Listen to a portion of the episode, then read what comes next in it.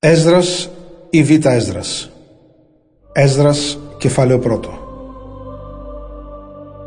Διακήρυξη του βασιλιά Κύρου Το πρώτο έτος της βασιλείας του Κύρου βασιλιά των Περσών ο Κύριος πραγματοποίησε αυτό που είχε αναγγείλει με τον προφήτη Ερεμία.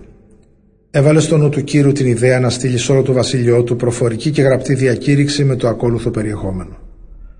Ο Κύρος βασιλιάς της Περσίας λέει «Ο Κύριος ο Θεός του ουρανού έδωσε σε μένα όλα τα βασίλεια της γης και με πρόσταξε να του χτίσω ένα ναό στην Ιερουσαλήμ στην Ιουδαία.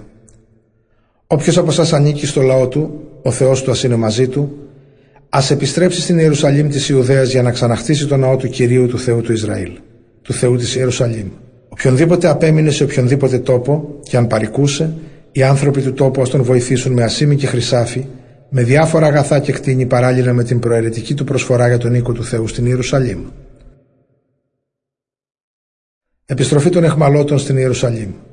Τότε οι αρχηγοί των συγγενειών των φυλών Ιούδα και Βενιαμίν, οι ιερείς και οι Λεβίτες, και γενικά όλοι όσους ο Θεός προδιέθεσε, ετοιμάστηκαν να πάνε και να ξαναχτίσουν τον ναό του κυρίου στην Ιερουσαλήμ. Όλοι οι γείτονέ τους τους βοήθησαν με κάθε τρόπο, με ασήμι, με ασημένια σκεύη και χρυσάφι, διάφορα αγαθά και κτίνη, καθώς και με πολύτιμα αντικείμενα, εκτός από τις προαιρετικές προσφορές.